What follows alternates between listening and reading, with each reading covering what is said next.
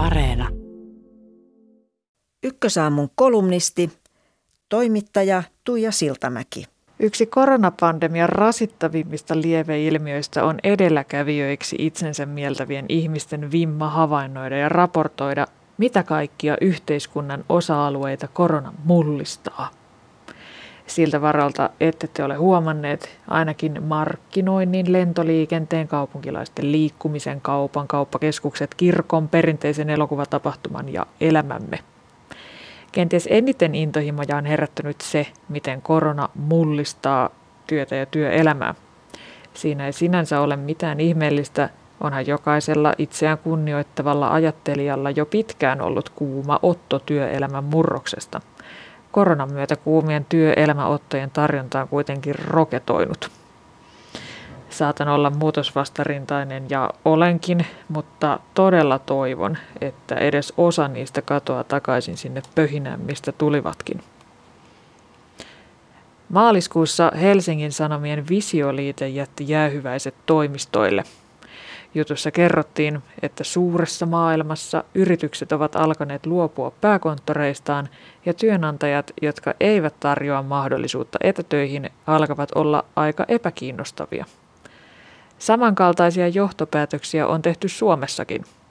Helmikuussa maaseudun tulevaisuus ilmoitti siirtävänsä henkilöstönsä pysyvästi etätöihin – ja maaliskuussa Tampereen innovaatioyliopisto ryhtyi pilotoimaan monipistetyötä eli toimittamaan työntekijöille kotiin työpisteen.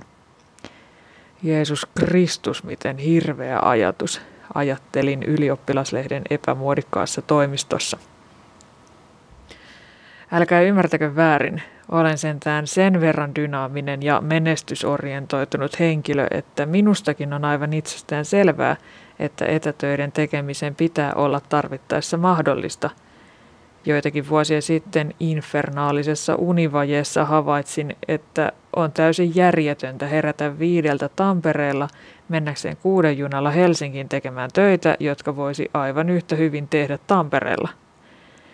Vastustan kuitenkin sitä, että normeja purkaessa luodaan uusia normeja. Työntekijöiden mahdollisuudet etätyöhön ovat hyvin erilaiset. Monityöpiste sopii mukavasti sellaiseen kotiin, jossa on erillinen työhuone ja siinä ovi, jonka saa kiinni, ja sellaisesta, jolla on kesämökki, on varmaan tosi kivaa tehdä töitä kesämökillä. Mutta entä me muut? Pienissä yksiöissä kyhjöttävät yksineläjät, ahtaasti asuvat pariskunnat ja perheet. Kaikissa asunnoissa ei mahdu huonekaluja rymsteeraamatta edes jumppaamaan – ei näihin näppäriin suorakulmayksiöihin yksinkertaisesti saa tungettua mitään ergonomista monityöpistettä ilman, että se tekee asunnosta asumiskelvottoman. Kysymys on paitsi esteettinen, myös periaatteellinen. Koska koti on koti eikä toimisto, on ihmisellä minusta täysi oikeus vastustaa työpaikan tunkeutumista kotiin. Ei kodin pidäkään olla ergonominen, Kotona pitää saada maata sykkyrällä sohvalla ja tuijottaa temppareita niskakipeänä. Työpaikan ja kodin välisen fyysisen rajan katoamisesta intoileminen on erikoista myös siihen nähden, miten paljon uuden työelämän tuottamasta uupumuksesta ja ahdistuksesta on viime vuosina puhuttu.